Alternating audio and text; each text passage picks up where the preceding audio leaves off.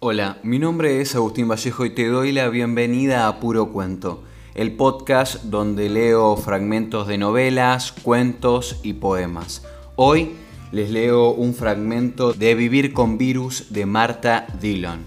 María lo cuenta como si se derramara, tiene la cabeza casi apoyada sobre las rodillas y sus palabras caen directamente al piso, igual que el ánimo de quienes escuchamos súbitamente mudos después de una conversación entre expertos en vivir con VIH.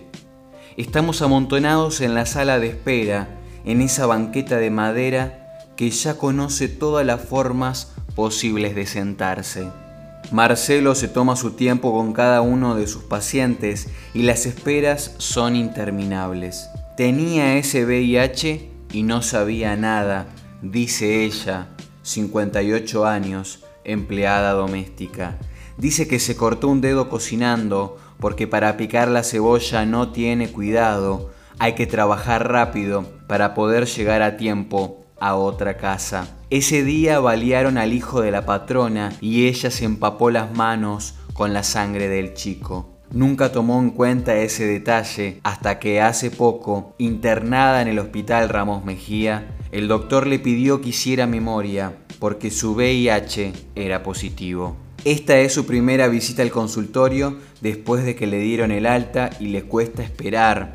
Está asustada. Sus manos no dejan de moverse, se la refriega una contra otra como si quisiera lavarse o quitarse los restos de angustia que la mantienen inmóvil sobre ese banco de hospital. Nuestro intercambio de experiencias queda detenido en un intervalo que solo termina cuando María entra al consultorio. Por lo menos yo pude habérmelo buscado, dice alguien. Nadie se lo buscó.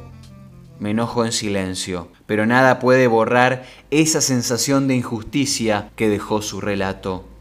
No es diferente de Marcela, pienso, que asegura que en sus 21 años solo tuvo dos parejas y también se infectó sin pensar que esa posibilidad podía ser real. O Facundo o Andrea, que siempre se cuidaron hasta que se enamoraron y creyeron que el amor no tiene que ver con los preservativos.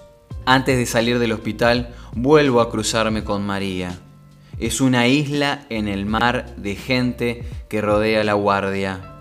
No pudo llegar a la puerta, se quedó allí sin saber qué hacer. Desembarcó en su costa y ella vuelve a derramarse. Tiene miedo, tanto miedo.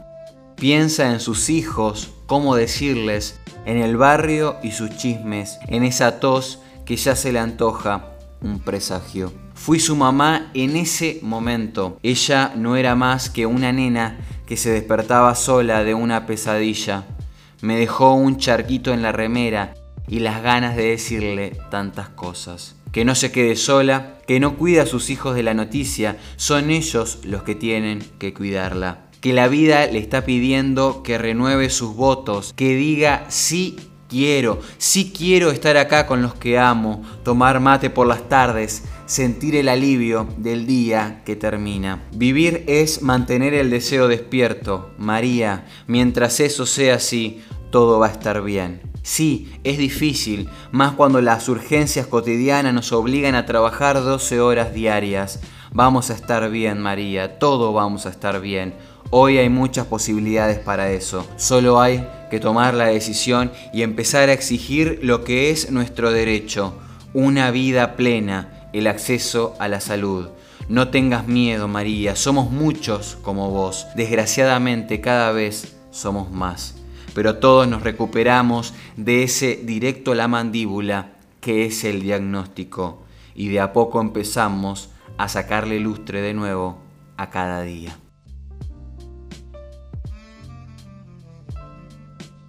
La tarde del domingo caía sin tragedia mientras tomábamos una cerveza en el jardín. Los últimos rayos del sol jugaban con la cabeza semirrapada de Raquel mientras me leía una carta de Anabela. Escribir sobre un amigo muerto de SIDA es nuevo para mí, pero al mismo tiempo siento que somos tantos los que podríamos escribir sobre el tema que se está volviendo un lugar terriblemente común y me preocupa que nos gane la costumbre. El ritmo del día queda detenido. Las palabras de Ana hacen eco ahí donde nuestro corazón quedó irremediablemente partido. Cada pérdida se lleva una parte, cada despedida nos devuelve a ese rayo donde como agua que fluye, el dolor nos da a todos la misma identidad. No hace un año que ese amigo noble, compañero, el único capaz de hacerme reír de la muerte y protegerme con sus casi dos metros, partió y lo extraño. Escucho y le doy la mano a Raquel. Tantos huecos que llenar. No puedo llegar hasta Ana, pero de alguna manera en ese contacto con mi amiga se borran las ausencias y se alojan entre nosotras para no dejarnos olvidar que el entramado de la vida se sigue tejiendo, que cada hueco nos enseña cómo volver a enhebrar cuando perdimos un punto, una hilera, esa hebra que tan bien combinada con nuestra forma de seguir adelante. Cuando llega la primera noticia, uno imagina que muere mañana, pasa de sobreprotegerlo a retarlo como un niño, después te das cuenta de que no es así. Se encuentra un equilibrio que permite sostenerlo cuando aparece alguna optimista, cuando no hay AZT, cuando hay que buscar dinero o remedios, y a sostenernos nosotros ante el miedo de que se muera o que sufra. Podría cambiarle los nombres a su historia y encontrarme cerca del cuarto de Liliana, de Chano, de Martín, en esos momentos en que la vida es tan frágil y a la vez tan transparente, tan cierta. Para quienes lo rodeamos fue todo un aprendizaje. Con el tiempo supimos de hospitales, de cuidados y sobre todo de ayudarlo a vivir. Sin romanticismo porque los problemas son muchos y hay que saber pedir ayuda para que la red solidaria pueda proteger nuestros saltos. Esa red que naturalmente se anuda entre quienes hacen huella por el mismo sendero. Se internó en el Muñiz. Mientras Gus estaba bien, jugábamos a que íbamos a la biela cuando nos sentábamos en el, bar, en el barcito frente a la sala 17. Le dábamos de comer a Charlie, que estaba solo y tenía pocas visitas. Conocimos al turco, que tenía tanta mala leche que cuando salió de caseros entró en el Muñiz y nos hicimos amigas del negro y su mujer. Así pasábamos las tardes entre la solidaridad y las noticias del día. Este detalle cala muy hondo en mi pecho. Me recuerdo de Chano organizando muestras desde el teléfono público del hospital cuando apenas podía caminar. Lo más duro fue entender que los amigos también se pueden morir. No lo había pensado nunca. Él era joven y hermoso y yo soñaba con que mis hijos, que todavía no existen, le dijeran tío Gus. Lástima, hermano, pero igual nada grave.